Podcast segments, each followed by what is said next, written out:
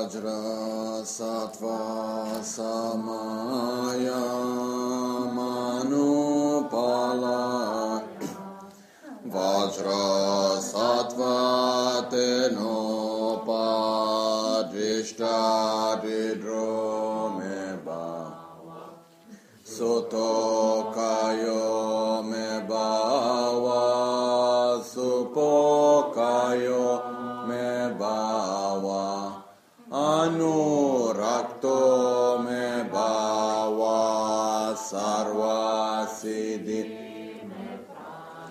Yatsam Sarva Karma Sutsametsitam Shriyam Kuruhum Ha ha ha ha ho Bhagavan Sarva Tathagata Vajramame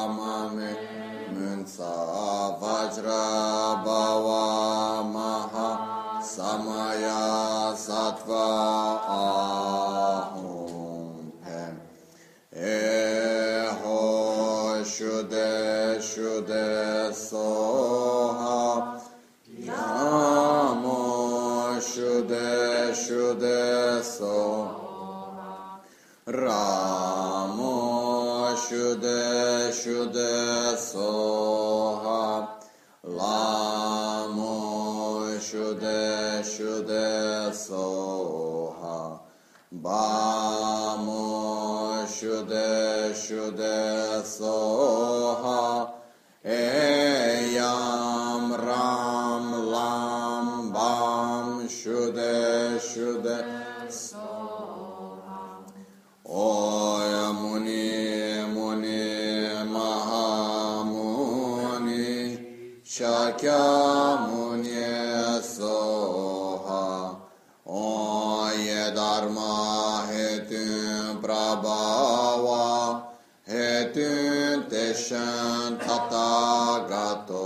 Yava Data Teshan Chayo Niroda Evam Vadi Mahashramana Yesoha Onchanam Tamche Gyulechum Te Gyudeshin Shekpes Gyula Gokpa Kaimba Gechon Chemba Tekeson.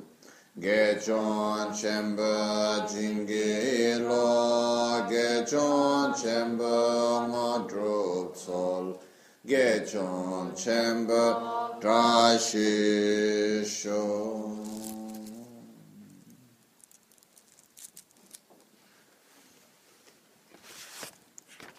Sangye chodam soge chonam la chancho pardo dani kyapsu chi dage choshe gibe tsonam gi drola penchira sangye druparsha Sangye chodam soge chonam la chancho pardo dani dage choshe gibe tsonam gi drola penchira sangye druparsha Sangye chedan tsoge chonam la chancho bardo dani kyapso chi dagi choshe gibe tsonam gi drola penchra sangye druparsho.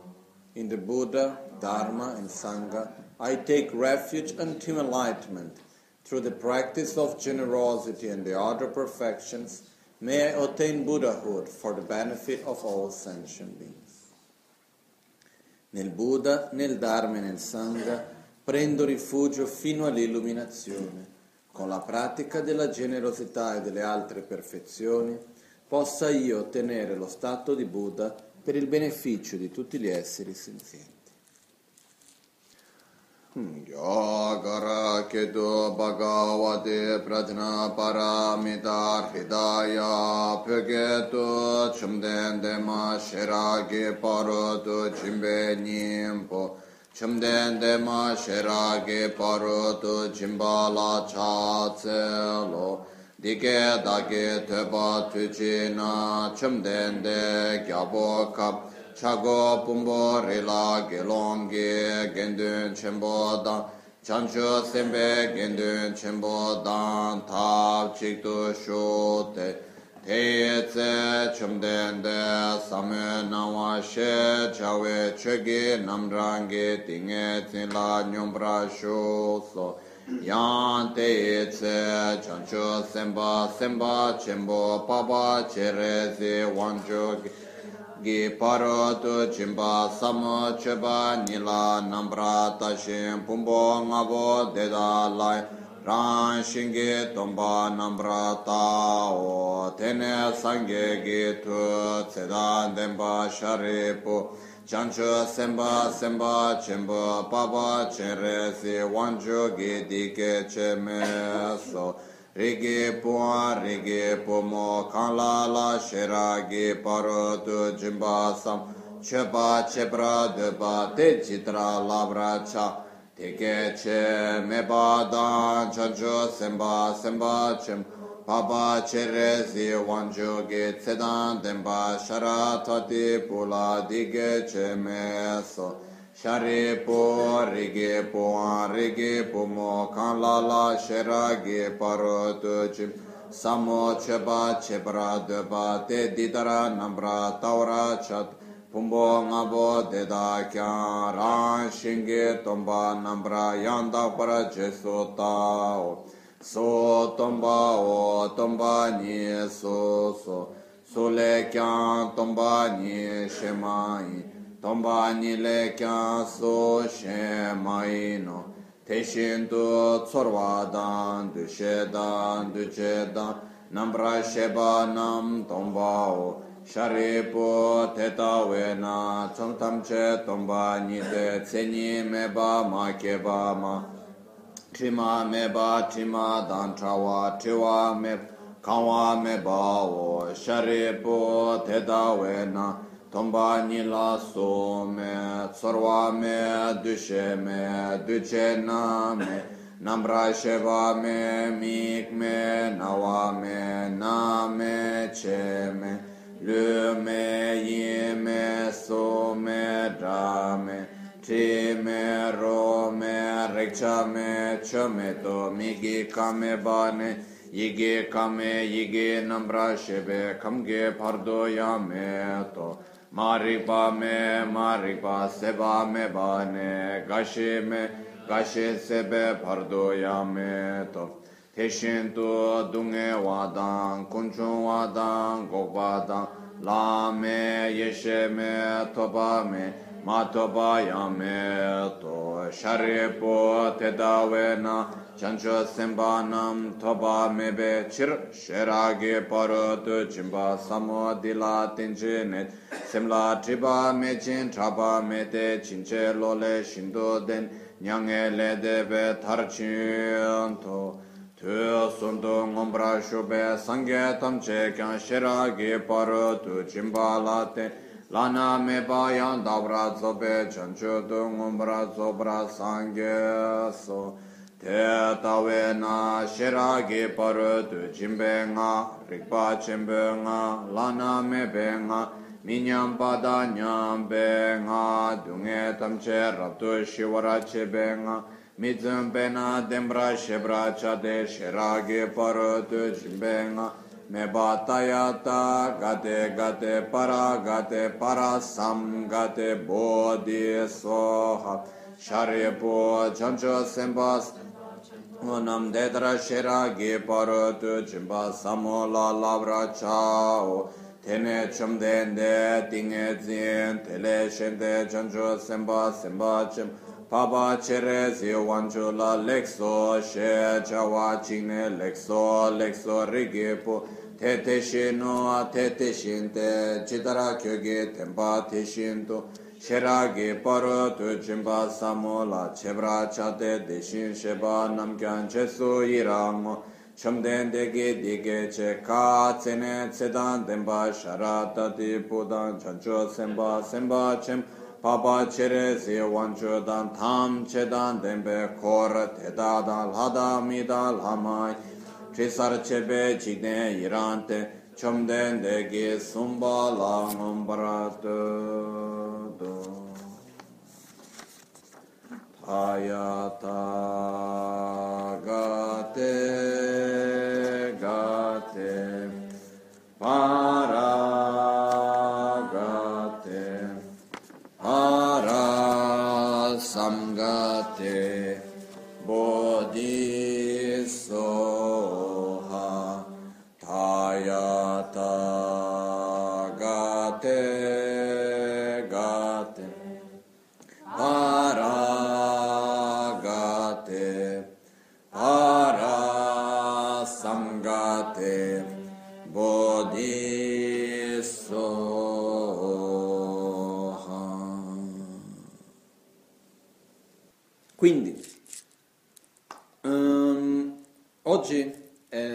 giorno che abbiamo per vedere il Sutra del Cuore, in questo momento, poi avremo tutta una vita per vederlo, però in questo momento è l'ultimo giorno, e perciò dobbiamo effettivamente concluderlo oggi. Per questo devo stare attento a non perdermi in alcune spiegazioni, perché sennò non finiremo per non riuscire a finirlo.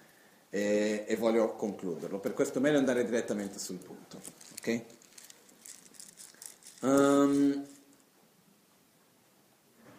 il Sutra del Cuore parte dalla domanda che fece Shariputra ad Avalokiteshvara tramite le benedizioni di Buddha Shakyamuni. E la domanda che Shariputra ha fatto è stata, bene, come fa un figlio o figlio del lignaggio, ossia colui che ha già sviluppato la rinuncia, che desidera profondamente raggiungere l'illuminazione, come fa a svilupparsi nel sentiero della saggezza, come fa a realizzare e sviluppare la saggezza in questo percorso.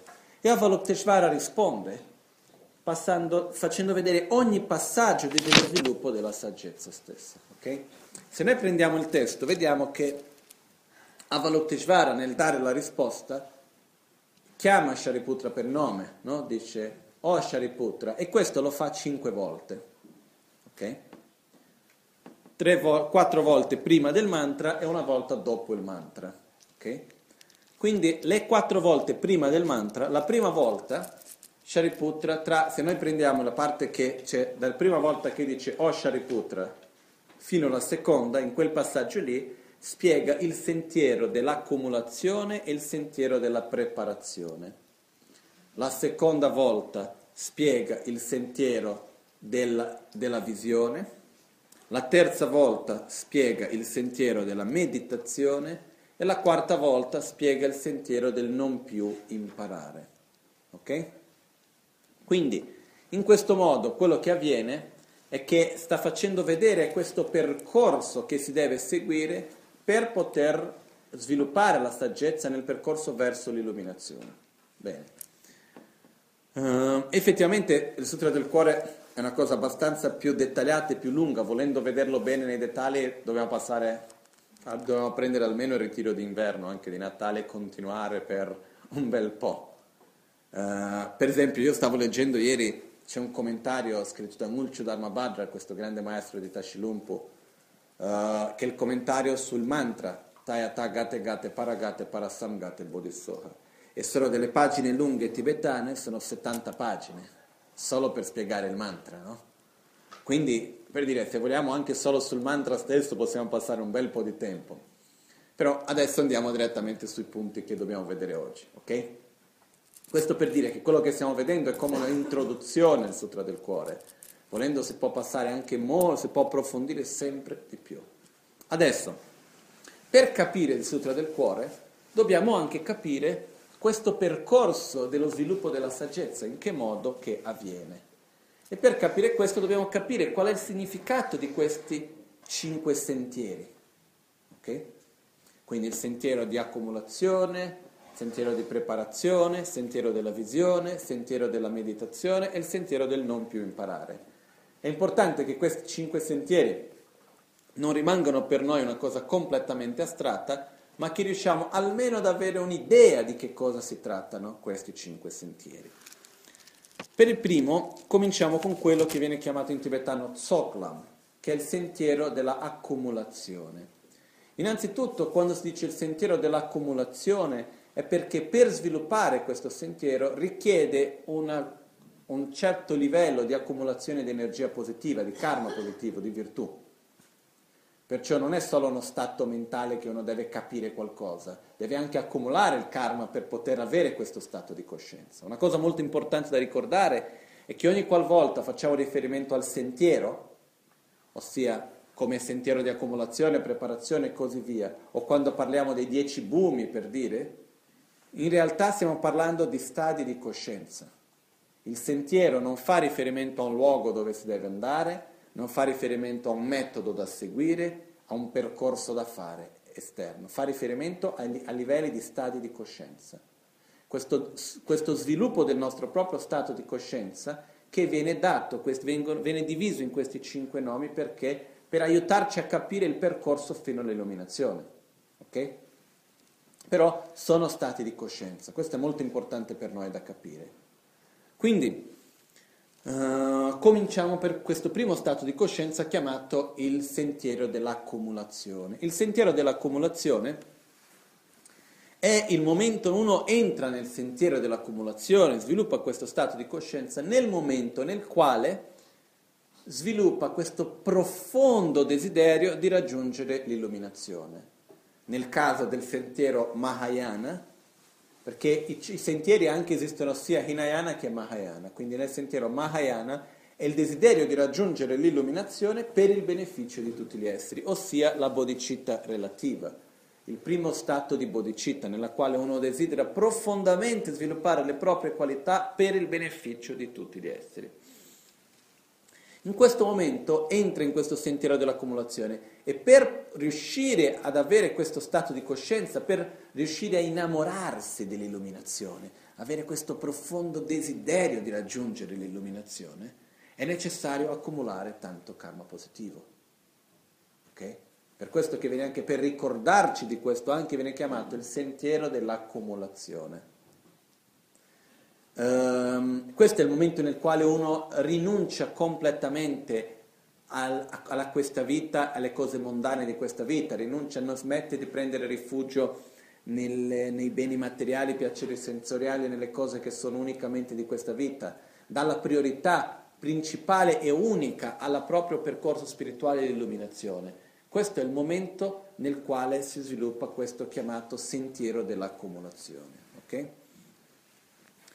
Dopo essere entrati nel sentiero dell'accumulazione, il percorso successivo, ossia il sentiero della preparazione, della visione, della meditazione e del non più imparare, si va a vedere questo percorso sulla base di lo sviluppo della saggezza, quello che fa in modo che si passi da uno stato di coscienza a un altro, che si passi da un sentiero e si entri in un altro sentiero, sono, è lo sviluppo della saggezza. Okay? Ovviamente insieme con lo sviluppo della saggezza abbiamo lo sviluppo anche di altre qualità, però principalmente il riferimento che viene dato per lo sviluppo da una parte a un'altra, ossia da un sentiero all'altro, è lo sviluppo della saggezza. Okay? Quindi, quello che accade è che dobbiamo ora capire in che modo che avvengono questi sentieri, questi cinque sentieri, come che viene questo sviluppo dello stato di coscienza in questi cinque sentieri. È un argomento molto lungo, volendo possiamo passare degli anni in realtà a parlare di questo, nei monasteri si studiano questo per tantissimo tempo. Uh, comunque, quello che accade è che adesso andremo a, ve- a vedere, avere un'immagine più generica del significato dei cinque sentieri, ok? Per primo si entra nel sentiero dell'accumulazione, come abbiamo detto prima, nel momento nel quale si sviluppa la bodhicitta, nel momento nel quale si sviluppa la rinuncia, nel momento nel quale si sviluppa questo profondo desiderio di raggiungere l'illuminazione per il beneficio di tutti gli esseri.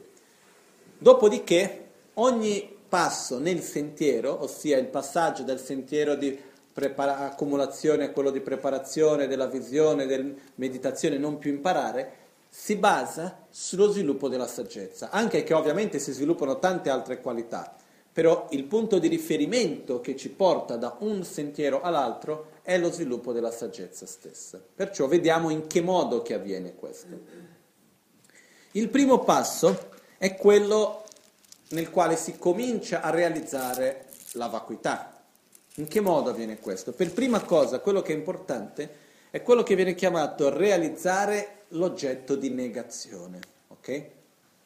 E qua cominciamo, in realtà si deve prima di tutto, uh, si, la realizzazione della vacuità comincia con un percorso che viene chiamato in tibetano Tösam Gomsum, che vuol dire il processo di sentire, comprendere e meditare. Ok? Quindi quello che succede, la prima parte, che è la, la, la parte del sentire, si realizza, uno deve passare alla parte della, del comprendere, quando ha realizzato il sentire. Quando è che si realizza la saggezza del sentire? Nel momento nel quale, dopo aver sentito parlato, aver letto, eccetera, del vuoto di esistenza inerente, uno è completamente sicuro che i fenomeni sono vuoti di esistenza inerente. Non sa bene il perché, non ha capito bene come mai, non ha avuto ancora un'esperienza diretta, però è sicuro che i fenomeni sono vuoti di esistenza inerente.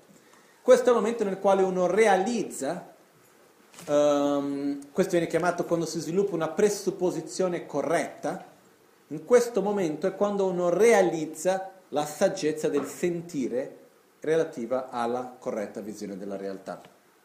Il secondo passo, che è quindi comprendere, è il percorso a questo punto di analizzare, osservare, capire, comprendere come mai i fenomeni sono vuoti di esistenza inerente.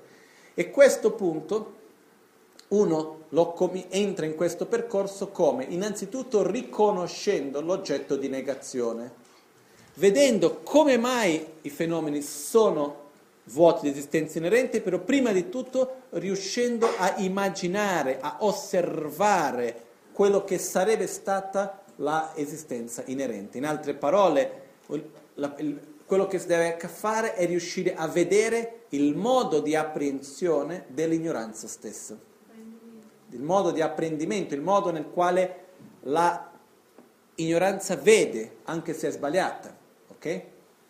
Quindi a questo punto quello che si fa è, um, è un po' come se noi prendiamo per l'esempio una cosa che qualcuno viene e mi dice guarda che c'è fuoco dietro la montagna. Io posso dire ah bene, c'è fuoco dietro la montagna, come mai non mi ha detto quella persona lì che mi fido?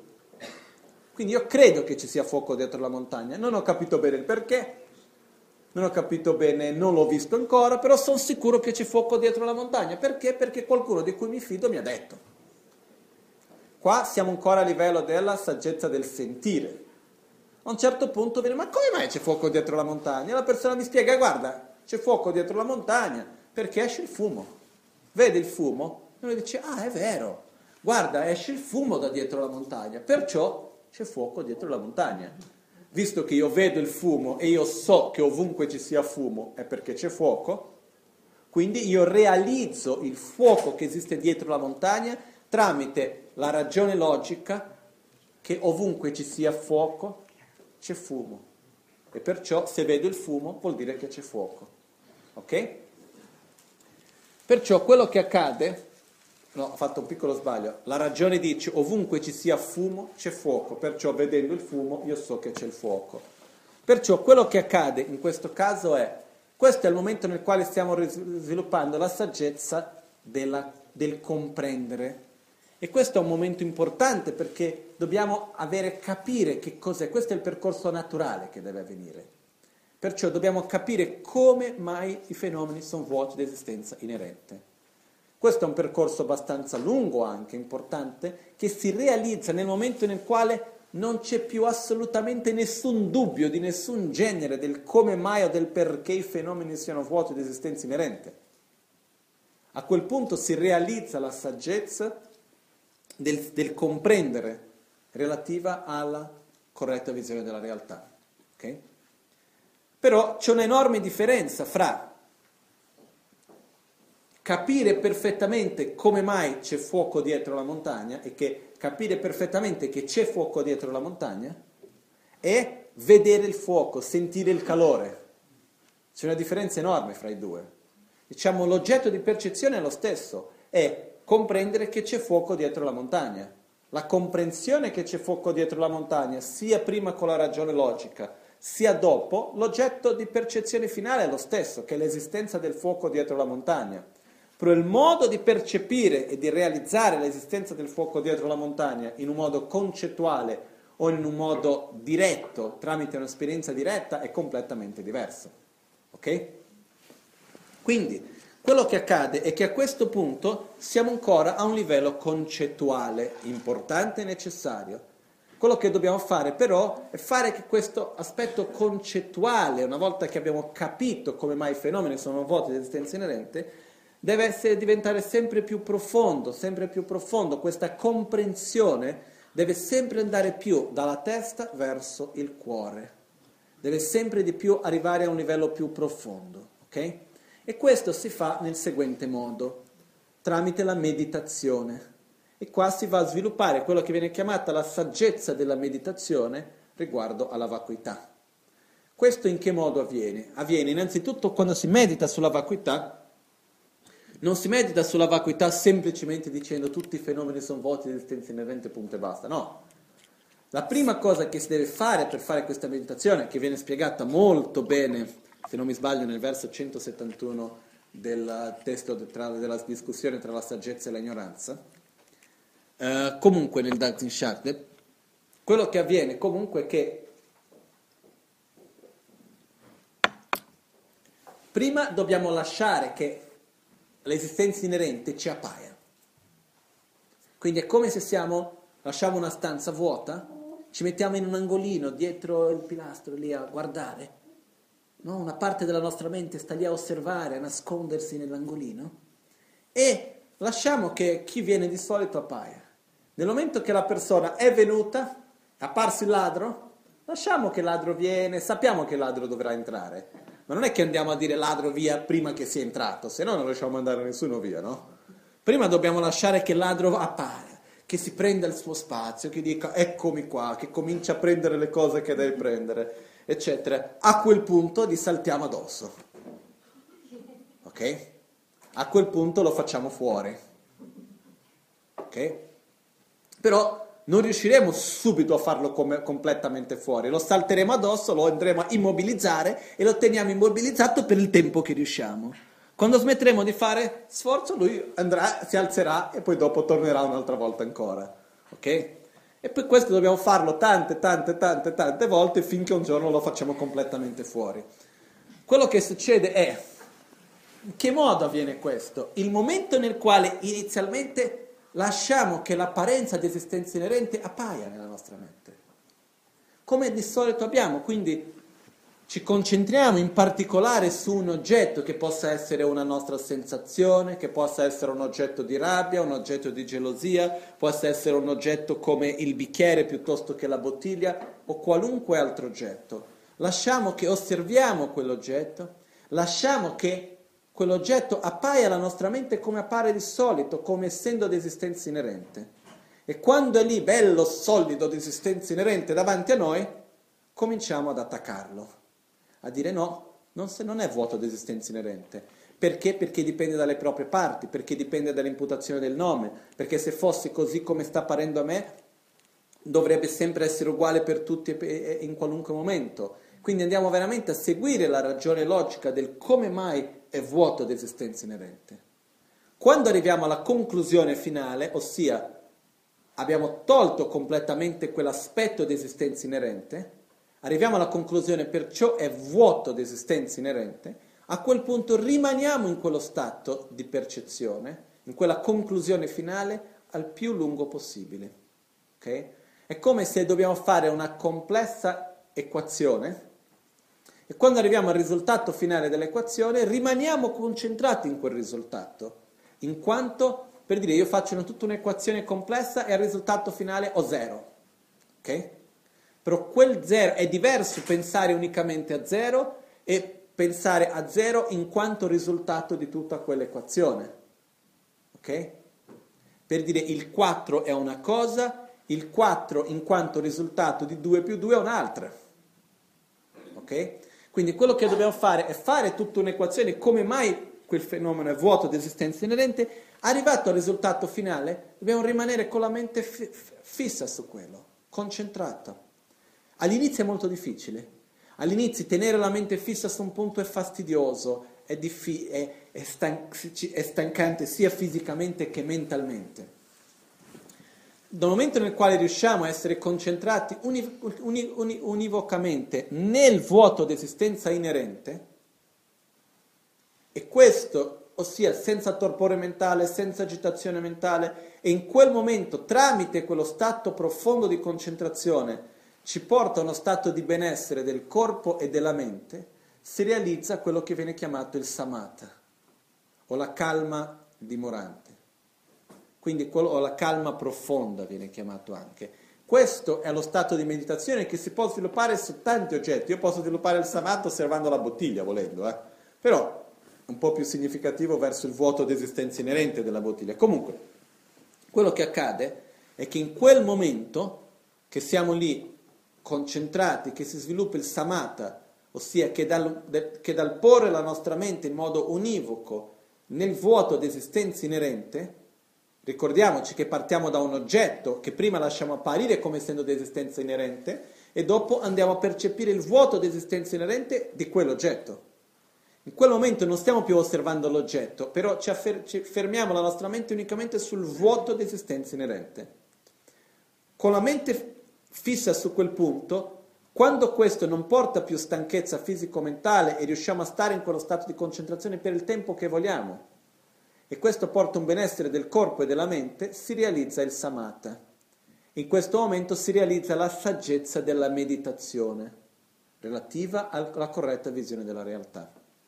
A questo punto si deve sviluppare il prossimo passo perché dobbiamo ancora andare più profondo, dobbiamo ancora fare che questa realizzazione, che è ancora a un livello concettuale, sia ancora più profonda. E per questo, nello stato di samatha, dobbiamo lasciare che una piccola parte della nostra mente venga e vada a osservare e analizzare l'oggetto di meditazione. Ok? Perciò che cosa succede? Come un esempio, lo stato di samatha è, è dato l'esempio come un lago un lago trasparente senza vento, che l'acqua, l'acqua è completamente ferma. Quindi questo è lago completamente pacifico. Di solito la nostra mente non c'è tanto vento, correnti, onde, no? Invece le acque si devono fermare completamente, senza che ci sia nessun altro pensiero, ma unicamente la realizzazione, in quel momento la percezione del vuoto di esistenza inerente. Quel lago così fermo e trasparente, pacifico, è la mente chiamata il samatha. Quando a questo lago esce un pesciolino mm-hmm. e comincia a nuotare mm-hmm. nel lago, senza lasciare che l'acqua sopra si vada a muovere, mm-hmm. piano piano, e va a girare intorno a tutto il lago, vedere tutto quello che c'è lì. Questa è la mente, la superficie del lago che rimane ferma è la mente del samatha, che è perfettamente concentrata. La mente, il pesciolino, è pic- una piccola parte della mente che esce e comincia a osservare l'oggetto di meditazione e analizzarlo. Come mai ha vuoto di esistenza inerente? Quindi ritorna a fare l'analisi mentre rimane sulla concentrazione perfetta. Come per dire, io ho fatto tutta l'equazione e sono arrivato alla conclusione. Mentre tengo la concentrazione sulla conclusione, rifaccio l'equazione senza perdere la concentrazione sul risultato finale. Okay? Questo è difficile. All'inizio questo porta stanchezza fisica, mentale. Quindi quando in questo stato di meditazione, senza torpore mentale o agitazione, uno sviluppa un benessere del corpo e della mente tramite questo stato di meditazione, si sviluppa quello che viene chiamato il vipassana. In questo caso il vipassana che realizza la vacuità. A questo punto si realizza quello che viene chiamato il sentiero della preparazione. Ok? Si entra in quello che viene chiamato il sentiero della preparazione. Rimanendo in questo stato di meditazione a lungo, per dire non è in un'unica sezione di meditazione, poi uno esce dalla sezione di meditazione, ritorna, esce, ritorna, esce, ritorna, esce, ritorna, esce, ritorna e così via. Dopo un bel po' di tempo, dipende di ognuno. Quando succede che da questo stato di meditazione uno entra in uno stato così profondo che quello che accade man mano che si va avanti è che la distanza che c'è tra l'oggetto di percezione reale e la immagine mentale diventa sempre minore. È come se uno comincia a camminare verso il fuoco. Ok? Nel momento nel quale si riesce, c'è un momento durante questo stato di meditazione del Vipassana, nel quale quello che accade è che l'immagine mentale del vuoto d'esistenza inerente si va a fondere col vuoto d'esistenza inerente stesso. In quel momento c'è un'esperienza diretta del vuoto d'esistenza inerente, non è più una cosa concettuale. È un'esperienza per la quale non ci sono par- parole che possono descrivere, non è un aspetto concettuale, quindi è come andare e essere davanti al fuoco, sentire il calore. Non è più un'idea di come è il fuoco, è, la, è, è essere lì direttamente. Perciò, questo è quando, quando uno sviluppa un'esperienza diretta del vuoto d'esistenza inerente. In quel momento si realizza la vacuità, si realizza la corretta visione della realtà. In quel momento si esce dal samsara, si elimina la ignoranza, si esce dal ciclo di sofferenza. A questo punto quello che accade è che mentre uno è in questo stato di meditazione, non appare nulla alla mente a non sia il vuoto di esistenza inerente stesso, che però non più in un modo concettuale, ma in un modo direttamente di un'esperienza diretta. A questo punto quello che accade è che quando uno esce da questo stato di meditazione, la ignoranza non c'è più, perciò non esiste più l'aggrapparsi all'esistenza inerente. Però esiste ancora l'impronta della. Perciò quello che accade, anche se non c'è più l'aggrapparsi all'esistenza inerente, i fenomeni appaiono ancora come se fossero d'esistenza inerente. Ossia, uno è nello stato di meditazione quando esce apre gli occhi, vedi i fenomeni e appaiono come essendo di esistenza inerente, però subito il praticante sa che così non è. Non ha più la mente che va ad afferrarsi, che va ad aggrapparsi all'esistenza inerente. È un po' come per dire, noi in questo momento stiamo dormendo, stiamo sognando e non siamo consapevoli che è un sogno, perché i fenomeni appaiono per noi come essendo di esistenza inerente e noi non ci accorgiamo neanche. Ok? Cosa succede? Quando si entra in questo stato di meditazione, è come se in quel momento uno, innanzitutto, all'inizio capisce di star sognando, quando non ha più l'aggrapparsi all'esistenza inerente. Okay? Nel momento nel quale uno riesce a non avere neanche più l'apparenza dell'esistenza inerente, è come se si svegliasse per un attimo, però subito dopo ritorna quello che accade quando si ha la realizzazione diretta è quando c'è questo momento nel quale uno per quell'istante si è svegliato per un attimo. È come se mentre fosse nella realizzazione diretta della vacuità è sveglio. Però subito dopo, quando finisce quello stato di meditazione, ritorna non solo a dormire, ma anche a sognare. Però la differenza qual è? Basato sull'esperienza di sap- aver saputo che cosa vuol dire essere sveglio, quando sta in, quel, in mezzo a quel sogno, sa che quello è un sogno. Quindi è come sognare essendo consapevole che sta sognando. In altre parole, cosa vuol dire? Dopo aver avuto un'esperienza diretta del vuoto di esistenza inerente, quando i fenomeni appaiono come essendo di esistenza inerente, uno sa che quella è un'illusione, uno sa che i fenomeni in realtà non sono così, perché ha già avuto un'esperienza diretta del contrario. Andando avanti ancora a meditare, e quando si realizza, quando si, nel, quando si ha questa realizzazione diretta, si entra nel sentiero della visione, si diventa un arhat, si esce dal samsara. E a quel punto si entra anche in quello che viene chiamato il primo bumi. Okay? I dieci bumi si cominciano a contare da questo punto in poi. E qua si entra in quello che viene chiamato il dopodiché, appena quando uno esce dallo stato di meditazione, dopo aver realizzato la vacuità, entra subito dopo nel prossimo stato di meditazione entra in quello che viene chiamato il sentiero della meditazione. Il sentiero della meditazione è il percorso di familiarizzazione con questa esperienza diretta della vacuità, tramite il quale gradualmente si va ad eliminare le impronte della ignoranza per fare in modo che a un certo punto, dopo questo lungo percorso di familiarizzarsi con questa esperienza diretta, Mentre uno è in stato di meditazione non appare nient'altro alla mente che il vuoto di esistenza inerente. Quando esce è capace di percepire la realtà convenzionale, sapendo, essendo consapevole che manca di esistenza inerente. Dopo un lungo percorso in questo stato, quando si arriva all'ultimo bumi, quello che avviene è che a un certo punto il praticante, mentre lì il bodhisattva che sta a meditare, a un certo punto quello che accade è che le impronte dell'ignoranza vengono eliminate e a questo punto non c'è più neanche l'apparenza dell'esistenza inerente. Perciò quello che accade è che quando viene a mancare l'apparenza dell'esistenza inerente è come una sorta di un velo che c'era ancora che si viene tolto completamente. A quel punto non c'è più differenza fra realtà convenzionale e realtà ultima, quando si è nello stato di meditazione si percepisce anche la realtà convenzionale. Quando si sta percependo la realtà convenzionale si percepisce anche la realtà ultima in un'esperienza diretta. E è questo punto che si raggiunge l'illuminazione. E questo è il punto nel quale si raggiunge il chiamato sentiero del non più imparare. Ok? Quindi questo è il percorso graduale verso l'illuminazione che si divide nei chiamati cinque sentieri. Ok?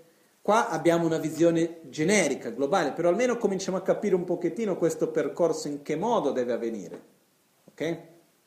Adesso andiamo a vedere nel Sutra del Cuore dove vengono detti ogni passo, ogni parte di questo sentiero.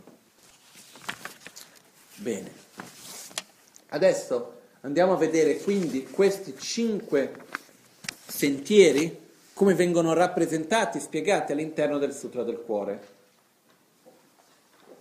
Per primo, cominciamo con la, il primo momento nel quale Avalokiteshvara chiama Shariputra e dice Shariputra, ogni figlio o figlia del lignaggio che desideri impegnarsi nella pratica della profonda perfezione della saggezza dovrebbe applicarsi in essa nel seguente modo, percependo correttamente e ripetutamente anche i cinque aggregati come vuoti di, di un'intrinseca natura. Questo è il momento nel quale all'inizio Avalokiteshvara riconosce l'oggetto di negazione che viene fatto una volta durante il Sutra del Cuore, che è il momento nel quale dice guarda che i fenomeni sono vuoti di che cosa? Di un'intrinseca natura, di esistenza inerente. Dopo in tutto il resto del Sutra del Cuore semplicemente viene fatta una negazione, l'oggetto di negazione non viene ripetuto, però è lo stesso che c'è qua, è già inteso l'oggetto di negazione che viene detto in questo momento. Dopodiché Shariputra, viene detto a Shariputra, perciò Shariputra, nella vacuità non c'è forma, né sensazioni, né discriminazioni, né fattori di composizioni, né coscienza. No, aspetta, no, ho saltato qualcosa. Non ho saltato, ho saltato, scusate, sembrava strano. Um, anche i cinque aggregati come vuoti di un'intrinseca natura.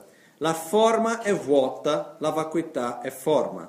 La vacuità non è altro che forma, la forma non è altro che vacuità. Allo stesso modo sono vuoti sensazioni, discernimento, fattori composizionali e coscienza. Um, a que- fino a questo punto, in questo passaggio, spiega il modo di percepire, di realizzare la vacuità nel sentiero della accumulazione e della preparazione che questo primo percorso da un livello concettuale nel quale si va a realizzare la vacuità principalmente del nostro corpo e della nostra mente. Quindi si va a osservare i cinque aggregati, in poche parole, il corpo e la mente. Dopo aver realizzato ciò, eh, e anche, come molto importante, realizzando che la realtà convenzionale e la realtà ultima non esistono una separatamente dall'altra, ossia il fenomeno, il bicchiere esiste in quanto bicchiere perché esiste il vuoto di esistenza inerente del bicchiere. Allo stesso modo, momento, modo il vuoto di esistenza inerente del bicchiere esiste perché? Perché esiste il bicchiere. Uno è complementare all'altro, non sono due cose separate. Okay? Questo è un punto molto importante che ieri abbiamo già visto abbastanza lungo. Adesso, Dopo di questo continua a Avalokiteshvara dicendo similmente Shariputra, tutti i fenomeni sono vacuità, sono privi di, car- Qua, questo è un errore che certe volte noi facciamo, perché quindi quando dice tutti i fenomeni sono vacuità, uno può pensare quindi tutti i fenomeni non esistono, sono vuoti. In realtà quando dice sono vacuità cosa vuol dire? Sono vuoti, perciò esistono. Perciò tutti i fenomeni sono della natura della vacuità, tutti i fenomeni sono vuoti di esistenza inerente, sono privi di caratteristiche, non sono prodotti e non cessano non sono contaminati e non sono privi di contaminazione, non diminuiscono, non diminuiscono e non crescono.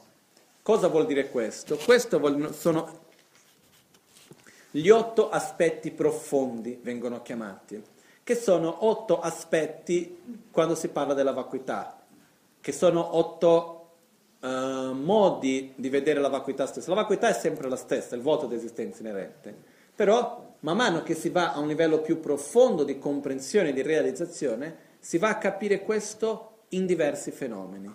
Questo anche ci fa vedere che per certi fenomeni è più difficile di realizzare il vuoto di esistenza inerente che per altri.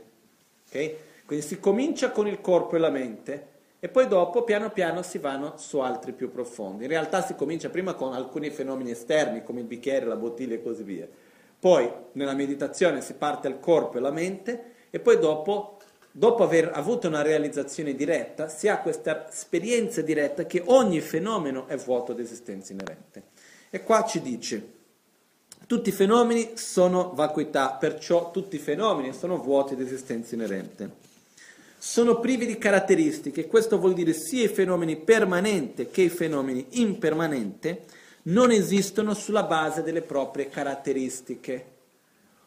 Ossia, i fenomeni fenomeni impermanenti hanno delle proprie caratteristiche, per esempio il fatto che il fuoco bruci è una caratteristica del fuoco, no? Però anche questa caratteristica, il fuoco non esiste in un modo inerente in quanto ciò che brucia, perché dipende anche dall'osservatore questo. Perciò quello che accade è che nulla esiste unicamente dalle proprie caratteristiche, nulla esiste intrinsecamente dalle proprie caratteristiche sia fenomeni permanenti che fenomeni impermanenti. Non sono prodotti. Cosa vuol dire che non sono prodotti? Un prodotto vuol dire risultato di una causa. Come posso dire che i fenomeni impermanenti non sono prodotti? È completamente sbagliato. Tutti i fenomeni impermanenti è un sinonimo dire che sono un prodotto. Perché? Perché sono il risultato di una causa e sono una causa in se stessi. Quando viene qua detto non sono prodotti, non cessano, non sono contaminati e così via, cosa vuol dire questo? Vuol dire innanzitutto facciamo riferimento che non sono inerentemente prodotti, non, non, non, vengono prodotti inerentemente, non cessano inerentemente, non sono contaminati inerentemente, non sono privi di contaminazione inerentemente, non diminuiscono inerentemente e non crescono inerentemente. Ok?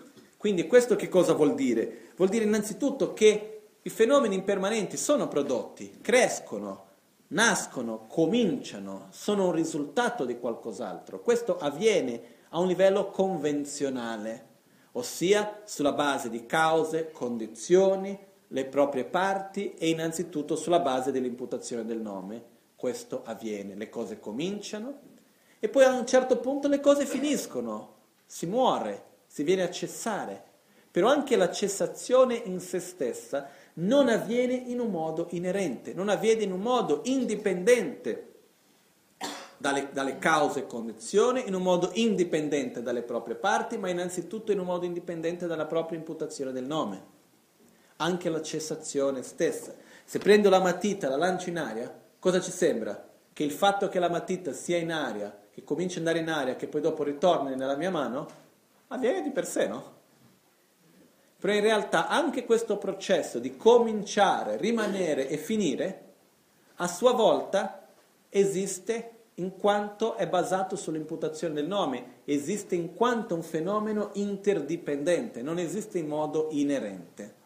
Se qualcosa fosse di esistenza inerente dovrebbe essere sempre così. Ok? Perciò, se qualcosa cessasse in modo inerente dovrebbe essere sempre in cessazione se qualcosa nascesse in modo inerente dovrebbe essere sempre in nascita e così via, cosa che non avviene. Nello stesso modo, quello che succede non sono contaminati. Cosa vuol dire non sono contaminati? I nostri veleni mentali, perciò rabbia, gelosia, invidia, la ignoranza, il nostro karma negativo e tutto ciò, le, quello che sarebbe nella nostra parte la contaminazione, esistono assolutamente sì, però non esistono in modo inerente non esistono di per sé, anche questi sono interdipendenti e perciò possono essere eliminati. Ok? Però nello stesso modo anche um, non sono contaminati e quando si dice qua non sono privi di contaminazione, anche lo stato libero, lo stato della budeità, lo stato dell'illuminazione privo dei veleni mentali e delle impronte dell'ignoranza, anche questo stato esiste, però anche questo è vuoto di esistenza inerente. Meno male, perché se, questo, se lo stato di Buddha fosse, esistesse inerentemente, vuol dire che noi non potremo mai raggiungerlo. Perché è lì, io sono diverso e rimaniamo diversi per sempre. È proprio per il fatto che è uno stato che è interdipendente. Lo stesso stato dell'illuminazione dipende dalle sue proprie cause, condizioni, dipende a sua volta dalle proprie parti e innanzitutto dipende anche questo dall'imputazione del nome. In questo modo anche lo stato dell'illuminazione è vuoto di esistenza inerente. Non diminuiscono e non crescono. Cosa vuol dire questo? Che sia il processo di eliminare i nostri veleni mentali, perché prima abbiamo parlato i veleni mentali specificamente sono vuoti di esistenza inerente, lo stato dell'illuminazione è vuoto di esistenza inerente e adesso fa riferimento al processo di eliminare i veleni mentali e al processo di sviluppare le proprie qualità verso l'illuminazione. Perciò sia il processo, quando dice non diminuiscono, vuol dire il processo di eliminare i veleni mentali non esiste inerentemente. Nello stesso modo anche il processo di sviluppare le proprie qualità interiori, anche questo non esiste in modo inerente. Ok? Qua stiamo entrando in un livello già più profondo della comprensione del vuoto di esistenza inerente, che gradualmente dobbiamo sempre di più andare a un livello più profondo, perché finché dobbiamo capire il vuoto di esistenza inerente della bottiglia è una cosa, però quando andiamo a capire già della mente e del corpo diventa più difficile e quando andiamo a capire il vuoto di esistenza inerente della legge di causa ed effetto, il vuoto di esistenza inerente dei nostri propri veleni mentali, dello stato di Buddha e così via, diventa un pochettino più difficile. Però questo è il processo graduale nel quale si deve passare. Ok? Andiamo adesso a quello che viene chiamato il sentiero della meditazione. E qua viene detto Sharipu dawe na tomba ni la sume tsoro me duce me duce na me na marche me me na wa na me che me lo me me sume ra me trime ro ro me che me ro me re che me che me do mi che come ba ne yi che come yi che na marche be come che pardo me to ma re qua me ma re qua se ba me ba ne ga che me ga che se be pardo me to te shen do dunge wa da kun jwa da la me ye she me to ba me ma to ba ya me to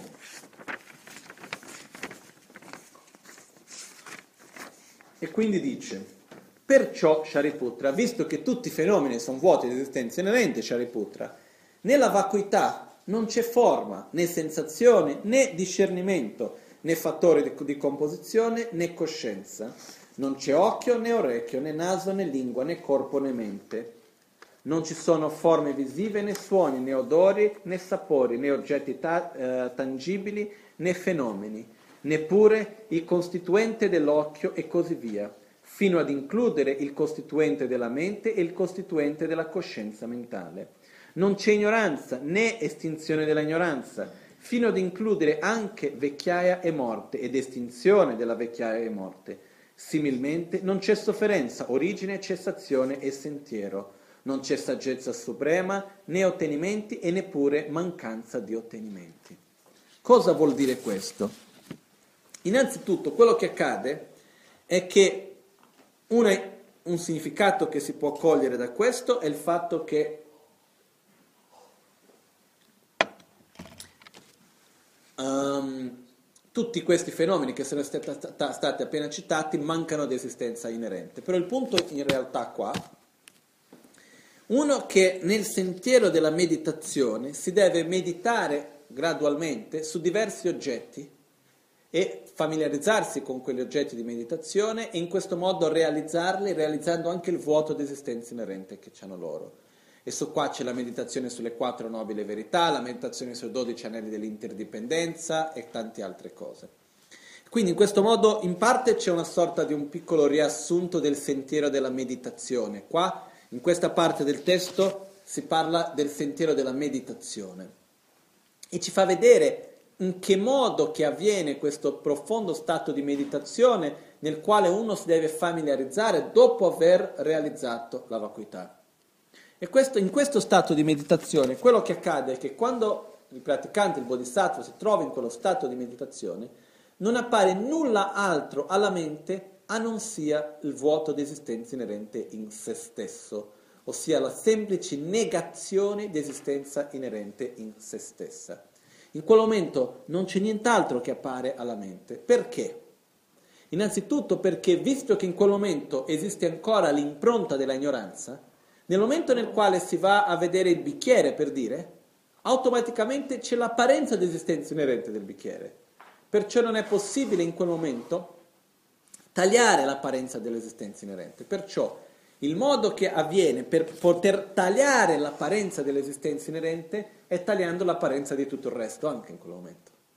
Quindi quello che accade è che come viene detto qui. Perciò Shariputra, nella vacuità, nella realizzazione della vacuità, nello stato di meditazione, prima di diventare un Buddha, ok? Durante il sentiero della meditazione, perciò dopo aver realizzato la vacuità, si comincia nel sentiero della visione, però principalmente nel sentiero della meditazione, non c'è forma, né sensazione, né dis- discriminazione, che in realtà la parola corretta in italiano è discernimento, né fattore di composizione né coscienza. In quel momento uno non è consapevole di nulla di ciò. L'unico oggetto di percezione è il vuoto d'esistenza inerente. Qua possiamo fare un lungo dibattito, però in poche parole è così. Non c'è occhio, né orecchio, né naso, né lingua, né corpo, né mente. Qua andiamo a descrivere quelli che sono chiamati i 18 reami. I 18 reami di esistenza sono tutti fenomeni vengono divisi in queste 18 categorie, ok? Che sono in poche parole i nostri cinque sensi, o meglio sei sensi, che sono i cinque sensi più il senso della mente, i sei oggetti di percezione, che sono i cinque oggetti di percezione, no? Che vengono detti qua. Questi sono i cinque sensi. Non c'è occhio, orecchio, naso, lingua, corpo e mente, il sesto senso. Poi abbiamo i sei oggetti di percezione, non ci sono forme visive, né suoni, odori, sapori, oggetti tattili e fenomeni. Quando qua si dice fenomeni si fa riferimento a tutti i fenomeni che non sono forme visive, suoni, odori, sapori oggetti tattili, ok? Che sono a sua volta percepiti unicamente dalla mente, da quello che viene chiamato il potere sensoriale della mente.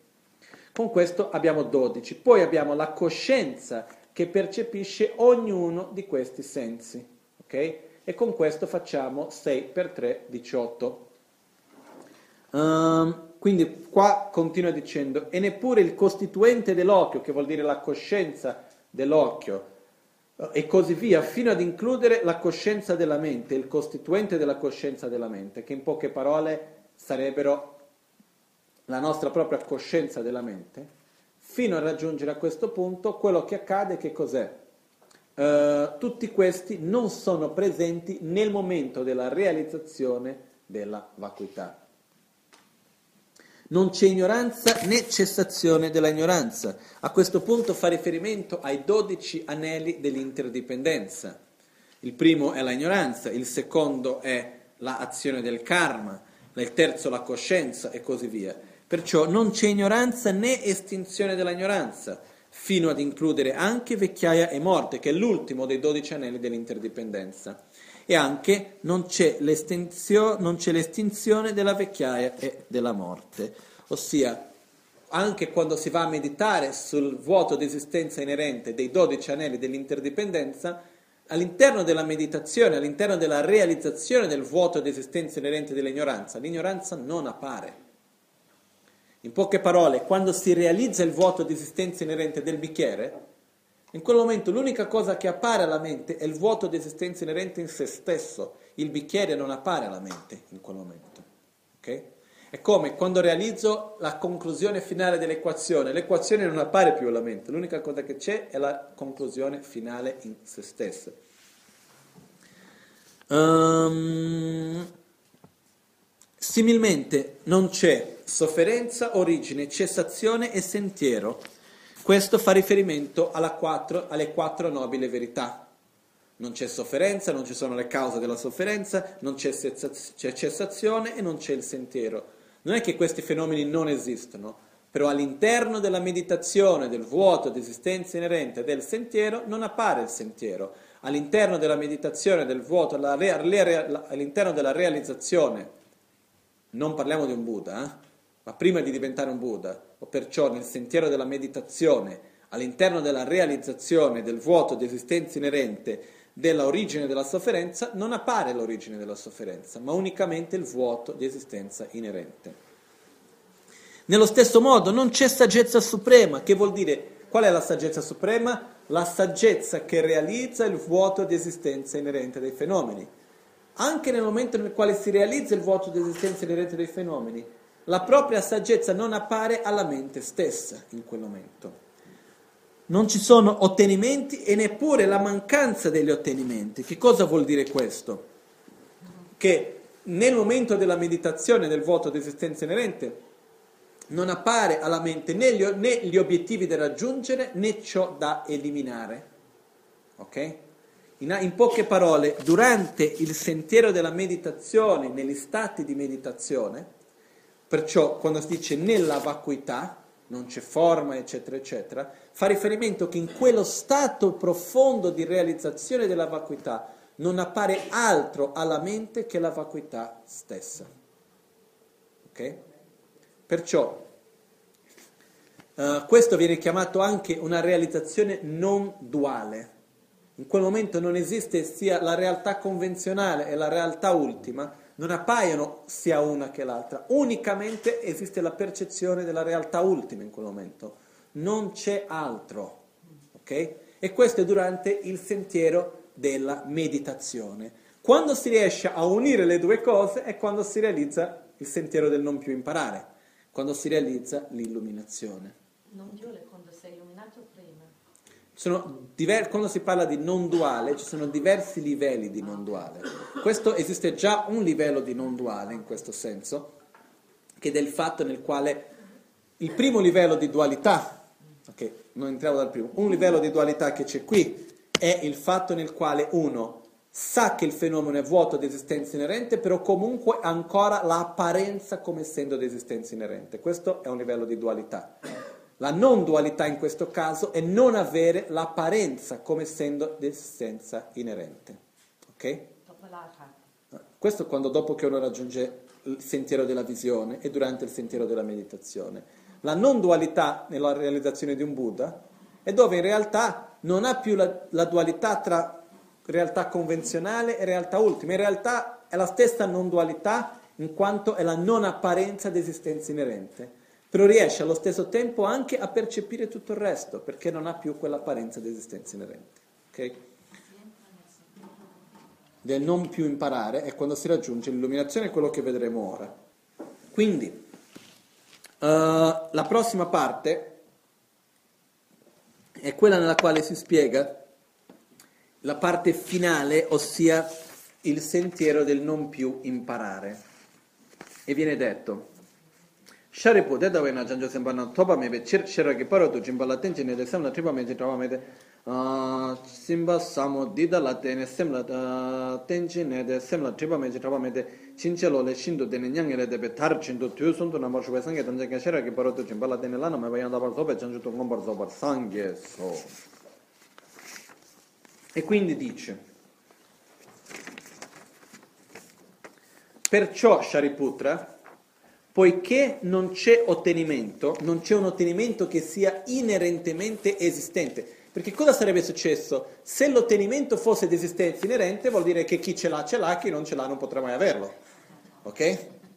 Perciò quello che accade è, perciò, Shariputra, poiché non c'è un ottenimento che sia di esistenza inerente, non c'è la realizzazione, non c'è l'illuminazione in quanto una realizzazione dell'esistenza inerente, i bodhisattva si basano e dimorano nella, perfe- nella perfezione della saggezza, le loro menti senza più oscurazioni e senza paura, essendo completamente andati al di là di ogni errore, raggiungono il punto finale, il nirvana.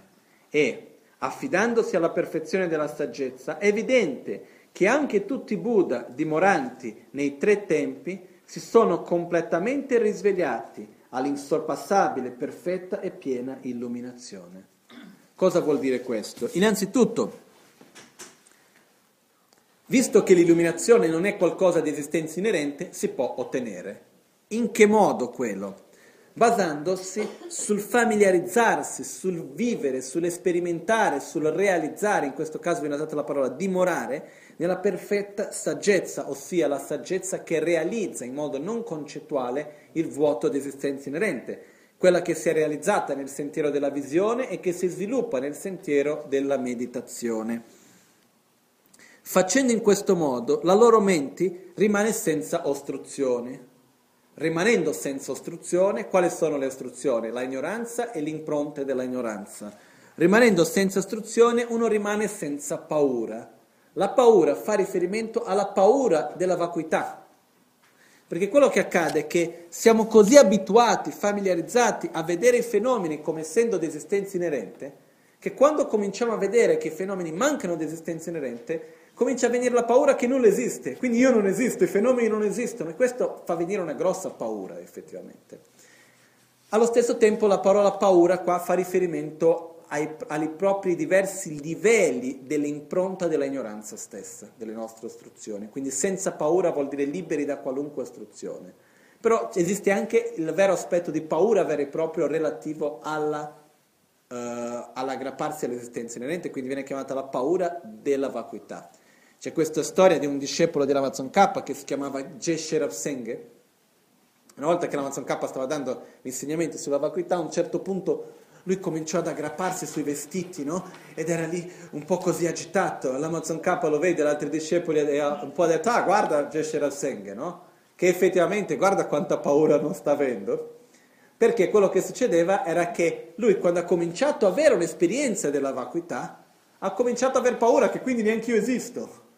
Quindi le cose non ci sono. E comincia ad avere questa paura che man mano che si realizza la vacuità si va oltre la paura. E il fatto che noi siamo così abituati a vedere ogni fenomeno come essendo di esistenza inerente, che nel momento nel quale andiamo a realizzare la mancanza di esistenza inerente, ci può venire a sembrare che i fenomeni non esistono e si deve andare oltre questo. Perciò questo si dice anche andare oltre la paura, la paura della vacuità stessa. Poi dopo qua continua dicendo, um, si va completamente al di là di ogni errore. Qual è questo ogni errore? Fa riferimento all'apparenza dell'esistenza inerente. Si va al di là dell'aggrapparsi all'esistenza inerente e si va al di là dell'apparenza inerente. Nel momento nel quale si riesce ad andare al di là di ogni errore che si riesce a eliminare la, la, l'aggrapparsi all'esistenza inerente e anche l'apparenza dell'esistenza inerente in se stessa, si raggiunge il punto finale, si raggiunge il nirvana, si raggiunge l'illuminazione, si elimina completamente ogni veleno mentale, ma innanzitutto qua si sviluppano le proprie qualità, il loro massimo potenziale, quando si riesce a eliminare le due ostruzioni, quando si riesce a eliminare l'impronta dell'ignoranza, l'apparenza dell'esistenza inerente.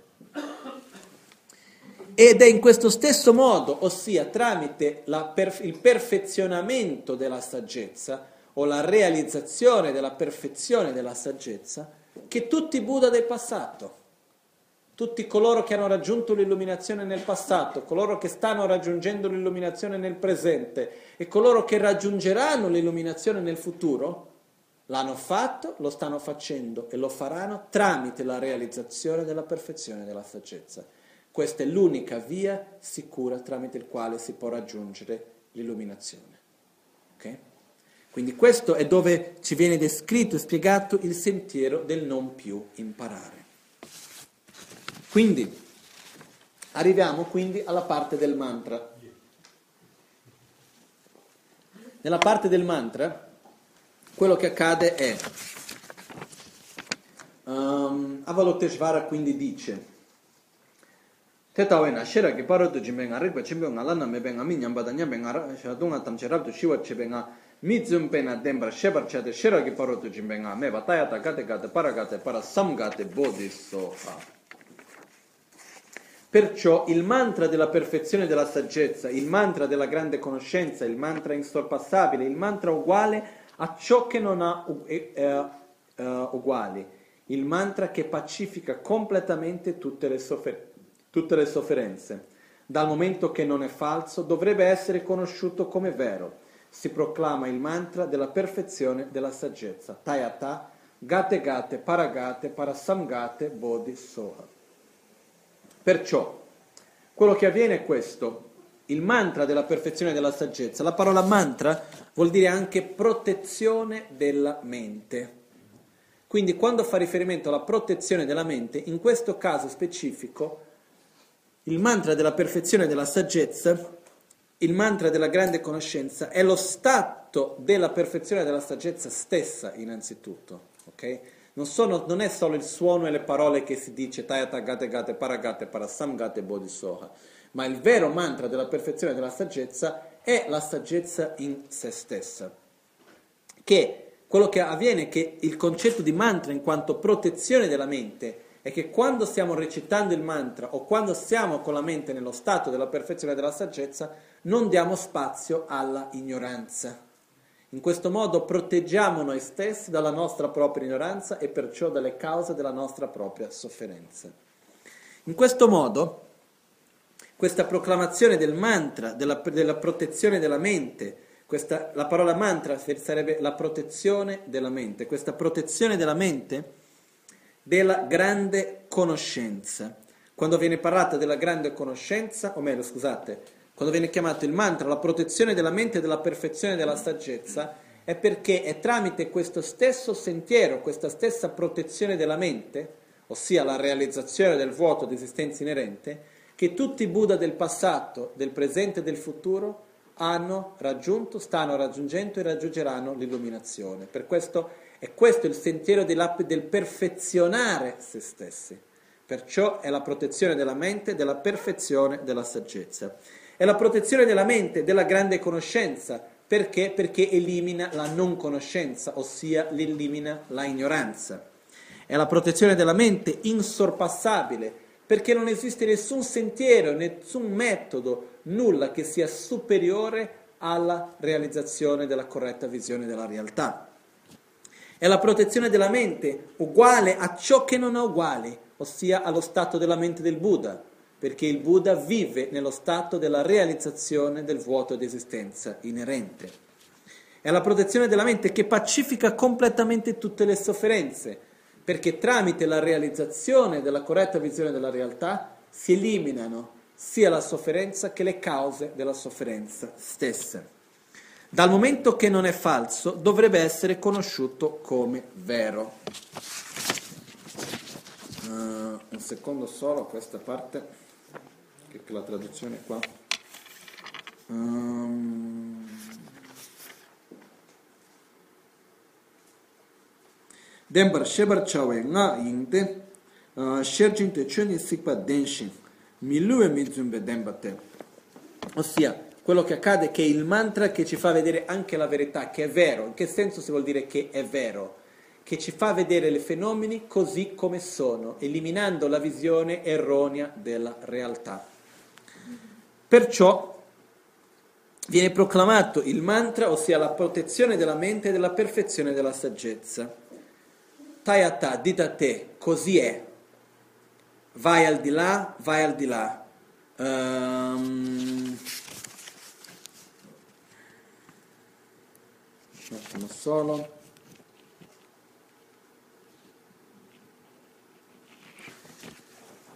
Gatte vuol dire andare. Quindi vai vai vai al di là vai molto al di là l'illuminazione che così sia. Questo sarebbe letteralmente la traduzione del mantra. Così è. Vai vai vai vai al di là vai molto al di là all'illuminazione che così sia Cosa vuol dire questo? Quando si dice andare, vare, gatte, vuol dire cimpa, che vuol dire andare, essere andato, sia nel presente sia verso il passato, sia qualcosa già realizzato. Quindi quando si dice andare vuol dire andare da un luogo a un altro luogo. Quindi andare da dove a dove?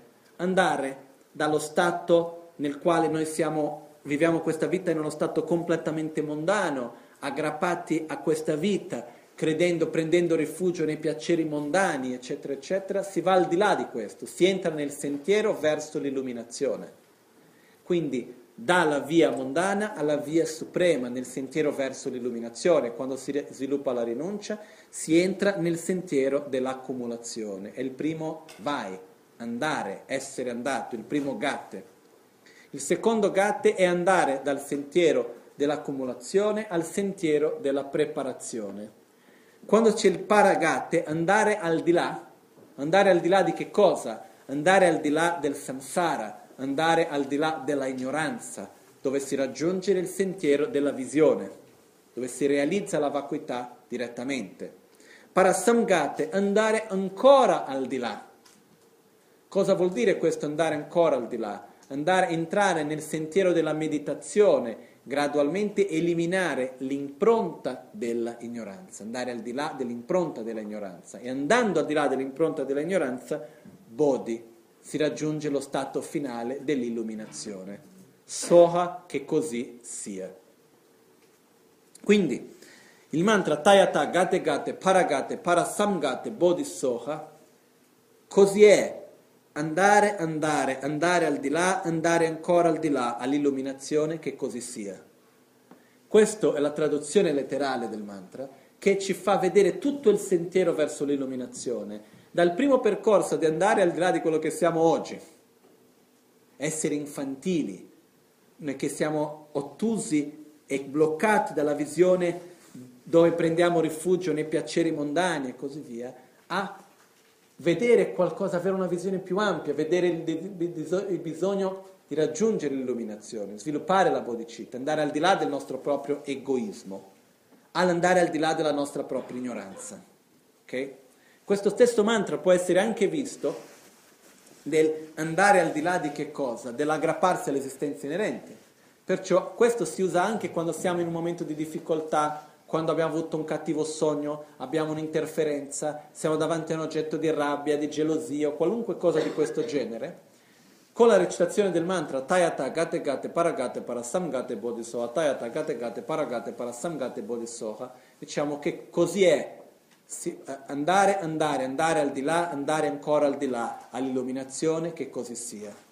Vuol dire in questo momento si dice andare al di là del vedere il fenomeno come essendo di esistenza inerente, andare al di là all'apparenza di esistenza inerente. Quindi in questo modo, recitando questo mantra, possiamo anche meditare sul vuoto di esistenza inerente dell'oggetto, del percettore e della sensazione col tramite la quale viene percepito ossia medito sul vuoto di esistenza inerente dell'oggetto di rabbia, della rabbia stessa e di colui che si arrabbia. In questo modo vado al di là dell'esistenza inerente, in questo modo posso anche eliminare i miei oggetti di rabbia e così via. Quindi in pochissime parole, questo mantra che in realtà riporta in se stesso l'intero sentiero verso l'illuminazione. Ci sono anche le quattro nobili verità qui dentro e così via serve per proteggere la nostra mente. Da che cosa, innanzitutto? Dall'aggrapparsi all'esistenza inerente, ossia dalla nostra propria ignoranza. Quindi quando diciamo gate gate paragate parasamgate bodhisoa, tayata gate gate paragate parasamgate bodhisoa, andiamo al di là, andiamo, andiamo, andiamo al di là, andiamo ancora al di là all'illuminazione, che così sia. Al di là di che cosa? Dalla nostra ignoranza, al di là della sofferenza. Potremmo passare delle ore a parlare di questo mantra, ok? Avremo altre occasioni per farlo, però per oggi lasciamo qui. Quindi, quello che accade è che alla fine, dopo aver detto i mantra, Arya Valokteshvara quindi dice Sharipu, Janjo Semba Semba Chembo Dedagi Sheragi Parotu Jimba Samula Lavar Chao Tene 춤내니 띵에 젠텔레션데 전적 셈바 셈바 좀 바바 제레세 원줄라 렉서 셰 자와 진에 렉서 렉서 리기 보데 대신 어데 대신데 지타라 교기 템바 대신도 싫어게 바로도 좀 삼올라 제바차데 대신 제바 남게 제수 이랑어 춤데 내게 되게 제카 제네세 단데 마샤라다디 보다 저주 셈바 셈바 좀 바바 제레세 원주단 담치다 데베 코르 데다다 라다미다 라마이다 티서 제베 직당 이란데 춤데 내게 숨바 랑곰바르도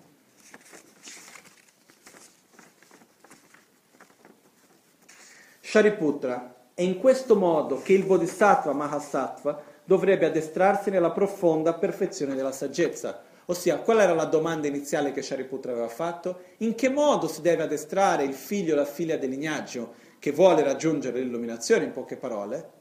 E a questo punto Arya Valoteshvara ha dato tutta la risposta, in conclusione dice perciò Shariputra, è in questo modo che il Bodhisattva Mahasattva, ossia colui che desidera raggiungere l'illuminazione per il beneficio di tutti gli esseri, eh, esseri, dovrebbe addestrarsi, dovrebbe meditare, dovrebbe seguire nella profonda perfezione della saggezza. Quindi il Bhagavan, il Buddha, riemerse da quel samadhi e elogiò il Bodhisattva Mahasattva Arya Avalokteshvara dicendo Ben detto, ben detto, figlio del lignaggio, è proprio così. È proprio così si dovrebbe praticare la perfezione della saggezza proprio come tu hai mostrato. Ne, eh, ne, perfino, ne, ne, gioiscono perfino i Tathagata, ossia i Buddha. Quando il Bhagavan ebbe così parlato, il venerabile figlio di, Sh- di Sharav, Sh- uh, Sharadvati, ossia Shariputra, il Bodhisattva Mahasattva Arya Avalokiteshvara e l'intera assemblea attorno a loro assieme a quel mondo dei dei umani, semidei e, Ganda, e Gandharva, um, esultarono e, e porsero alte lodi alla parola del Bhagavan. Ossia, quello che è avvenuto è che nel momento nel quale Arya Valoteshvara ha finito di spiegare il sentiero verso l'illuminazione in parole così semplici, in così poche parole anche in quel momento, dopodiché uh, Buddha Shakyamuni è uscito da quello stato di meditazione nel quale lui si dimostrava essere, perché la realtà è che un Buddha è costantemente in stato di samadhi, però è uscito dall'apparenza del samadhi nel quale si dimostrava e in quel momento ha detto ad Avalokiteshvara, così hai fatto bene, quello che hai detto è esattamente così. Quando lo hai detto eccellente due volte, vuol dire non solo è corretto, è perfetto quello che tu hai detto. E quindi così deve essere chiunque che abbia voglia di raggiungere l'illuminazione. È questo il percorso che deve seguire. E io e tutti i Buddha rigioiscono di quello che tu hai detto, rigioiscono di questo momento. In quel momento tutti coloro che erano presenti, Shariputra, Arya Valokteshvara, tutto il Sangha monastico, il Sangha dei Bodhisattva, tutti gli altri esseri umani, i dei, i semidei, gli spiriti, tutti gli esseri che erano presenti, perché in tutti i sutra di Buddha si dice anche che quando Buddha insegnava, non è che c'era presente unicamente quelle persone che erano lì, ma c'erano presenti a ricevere effettivamente gli insegnamenti tanti esseri senza un corpo grossolano. No? Anche per questo quando si danno gli insegnamenti all'inizio o si dice o almeno si visualizza, si immagina, così dice, uh, like dal Hudanya Jinke Drumung di mi che non dan Drowa kungi dhanam chitsampa tamchekedo dagi chetente. Io do gli insegnamenti nella lingua di tutti gli esseri di tutti i mondi. No? E si invitano tutti gli esseri a venire in quel luogo nel momento nel quale si danno gli insegnamenti. Quindi questo facendo riferimento già al sistema come Buddha stesso lo faceva e fin d'oggi è così. Quindi quello che accade è che tutti gli esseri che erano presenti rigioiscono di ciò che è successo e hanno posto le loro lodi verso Buddha Shakyamuni, ringraziando Buddha di quel momento, di quegli insegnamenti che loro hanno ricevuto, così come facciamo anche noi. Okay? In questo modo concludiamo la spiegazione del Sutra del Cuore. Adesso leggiamo una volta il Sutra del Cuore tutti insieme, in questo modo concludiamo per oggi. Okay? Gyagar ketu bhagavate prajna paramita hridaya Pegetu chumden dema sherage parotu chimbe nyempo Chumden dema sherage parotu chimbala cha selo Dike dake teba tuchina chumden de gyabo kap chago pumbo rila gelongi gendun chenpo dan. Jancho sembe gendun chenpo dan tab chikdo shote te. Tse chamden de samu nawa she jawe chegi namdragi tinge zila nyombra shu so yang te tse chancho semba semba chenpo paba chere si wancho kyang shera ge paro tu chimba sam. Cheba nila nambra tashi pungbo ngabo teta layang rang shingi tomba nambra tao tene sangye ge tu tsedan denpa shar. Jancho semba semba chenpo baba chere si wancho la dike che me so. Rige po rige po mo kan la la shera gi paro tu jimba samo cheba chebra de pa te chitra labra cha. Teke che me badan jancho semba semba chenpo Papa chere zi wanchu gi tsedan denpa shara tati dike che me so shilhari po rigi po an rigi po mo kan la la shira gi paro tu jimpa sam shepa chepra depa te ditra nambra tawara chate pumbo ngabo deda kyang ran shingi tomba nambra yanda pra jesu tao so tomba o tomba ni so so. So le kyan tomba ni shemai tomba ni le kyan so shemai no. Te shin tu tsarwa dan du she da du che da. Nambra sheba na tomba o. Shari po te tawe na. Che tam che tomba ni te tseni me ba. Ma ke ba ma ga ba tima meba tima dam chawa tiwa meba kanwa meba o.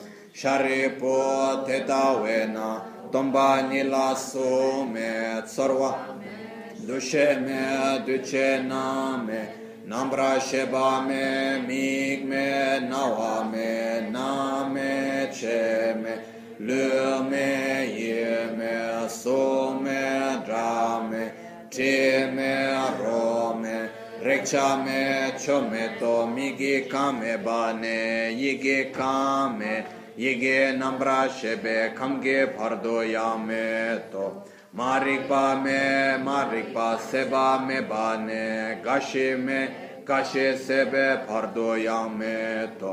तेशिन तो दुंगे वादां, कुंचों वादां गोपादां लामे, यशे में तोपा में mātōpāyāṁ mē tō shārīpō tētā wē nā jancho sēmbā nāmlā tōpā mē bē chīr shērāgi pārō tu chimbā samō dīlā tīñchī nē tē sēmlā tīpā mē chīn thākpā mē tē chīnchē lōlē shīndu dēne ñāngē lē dē pē thāra chīn tō tu sundu ngombra shobē sāngē tamchē kya shērāgi pārō tu chimbā lā tēñ lana me bayan da pra zobe jancho tu ngombra zopara sangye so te atawe na sheragi paro tu jimbe nga rikpa chembe nga lana me minyam pada nyam pe nga dunge tamche rabtu shiwara chebe nga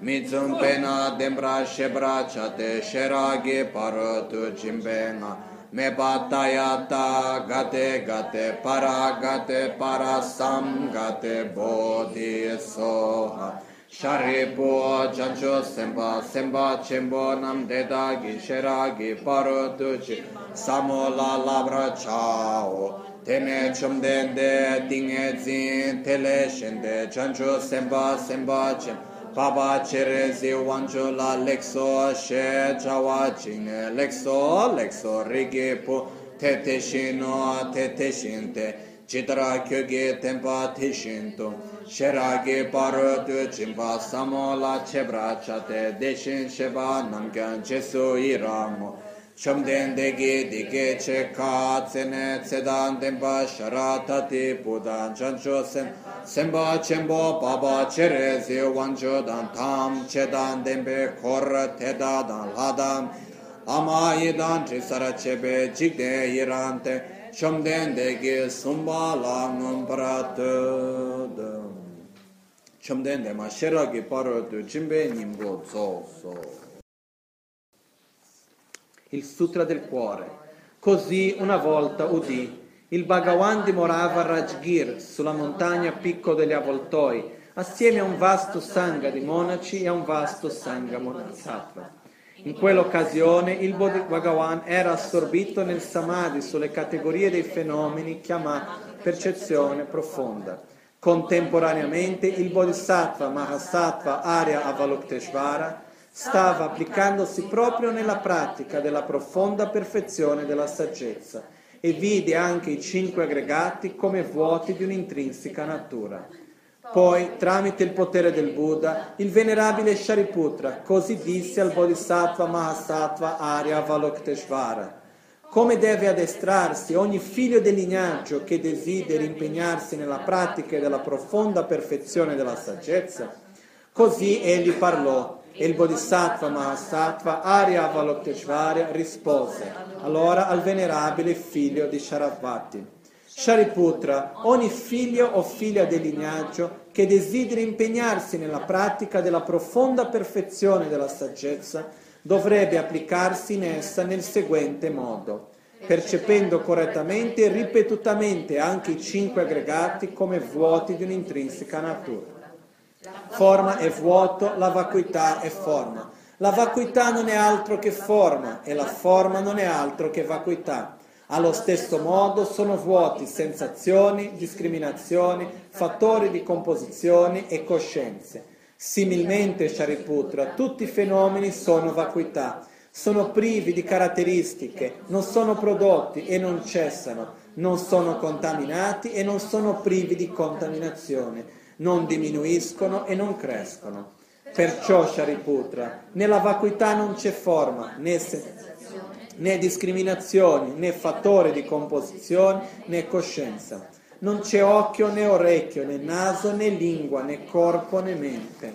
Non ci sono forme né suoni né odori, né sapori né oggetti tattili, né fenomeni, e neppure il costituente dell'occhio e così via fino ad includere il costituente della mente e il costituente della coscienza mentale.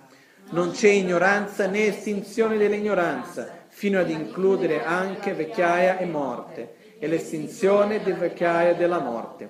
Similmente non c'è sofferenza, origine, cessazione e sentiero. Non c'è saggezza suprema né ottenimenti, e neppure mancanza di ottenimenti. Perciò Shariputra, poiché non c'è ottenimento, il Bodhisattva si basano e dimorano nella perfezione della saggezza, le loro menti senza più oscurazioni e senza paura, essendo completamente andati al di là di ogni errore, raggiungono il punto finale, il nirvana e affidandosi alla perfezione della saggezza, è evidente che anche tutti i Buddha dimoranti nei tre tempi sono completamente risvegliati all'insorpassabile, perfetta e piena illuminazione. Perciò il mantra della perfezione della saggezza, il mantra della grande conoscenza, il mantra insorpassabile, il mantra uguale a ciò che non ha uguali, il mantra che pacifica completamente tutte le sofferenze dal momento che non è falso, dovrebbe essere conosciuto come vero. Si proclama il mantra della perfezione della saggezza. Tayata gate gate paragate parasamgate bodhisoha. Shariputra, è in questo modo che il Bodhisattva Mahasattva dovrebbe addestrarsi nella profonda perfezione della saggezza.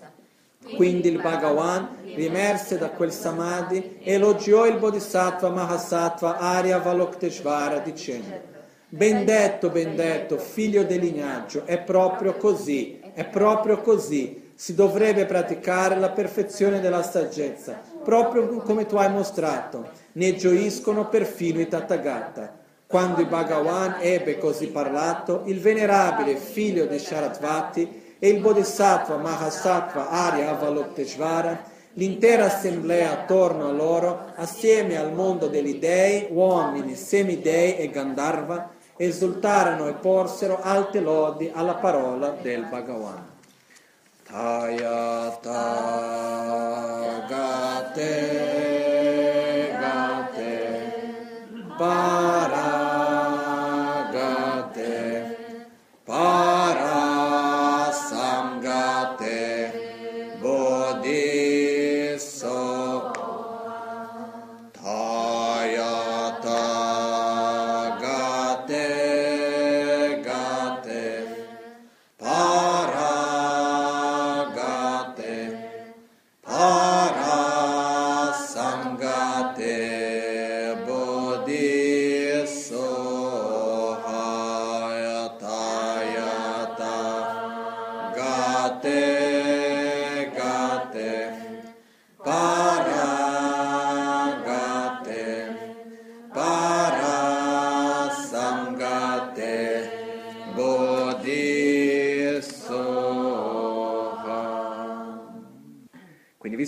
fenomeni sono vuoti di esistenza inerente, quindi sono interdipendenti, per creare l'interdipendenza positiva, perché possiamo rivedere un'altra volta e altre volte il Sutra del Cuore, vado a rileggere velocemente solo il primo passaggio. Gyagarketu Bhagavati Prajana Paramita Hridaya Pyogetu Chumnende Mashiragi Parotu Chimpa Chumnende Mashiragi Parotu Chimpa La Chalcelo. Dige Tage Tueba Tuchina Chumnende Gyabo Kap Chago Pumbori La Gelongi Gendo Chimbo Da Janjo Sembe Gendo Chimbo Da Tapchi Tu Shute Te Se Chumnende Samoy Nama Shechawe Chogin Namdrangi Singe Zin La Nyompra Shuksu Il Sutra del Cuore, l'essenza della perfezione della saggezza, l'essenza della, della saggezza che realizza il vuoto di esistenza inerente la madre di tutti i Buddha. Così una volta udì il Bhagavan dimorava a Rajgir sulla montagna a Picco degli Avvoltoi, assieme a un vasto sangha di monaci e un vasto sangha di bodhisattva, un grandioso sangha monastico e un grandioso sangha di bodhisattva. In quell'occasione il Bhagavan, assorbito nel samadhi sulle categorie dei fenomeni chiamato percezione profonda, ossia in quel momento Buddha Shakyamuni, anche se sempre in samadhi, dimostrava l'apparenza di essere seduto in profonda meditazione, realizzando il vuoto di esistenza inerente di tutti i fenomeni. Jetsu lame kutse rabden chi namkar tile chochur gepada losan tempe drume sasumgi drove muse tato ne gyurchi Yanda tawa rinpoche ma ke panan ke gyurchi Kepa nyampar me paya, come conto pewarsho. Possa la preziosa mente della corretta visione della realtà, che non è ancora nata, sorgere e crescere. Possa quella che è già nata non degenerare e crescere sempre più. Gewa di nyurdu dan lama sangye drupgyurune, drowa chikya malupa, te sala kwe parasho nimo dele tsendele nime kuyan delek shin yin sen taktu delek pe koncho sumge jinge lo koncho sumge ngodrutso koncho sumge trashisho Omaun tembala me sange rinpoche, kyobala me tamcho rinpoche, tembala me gendo rinpoche, kyamne kuncho sumla chopa. Locho sambo pagyo tashi pa, tuche tembe tinle yamno, pekye drolo zambe zebra chen, panden lame she la chopa. Oma ahun, oma ahun, oma ahun.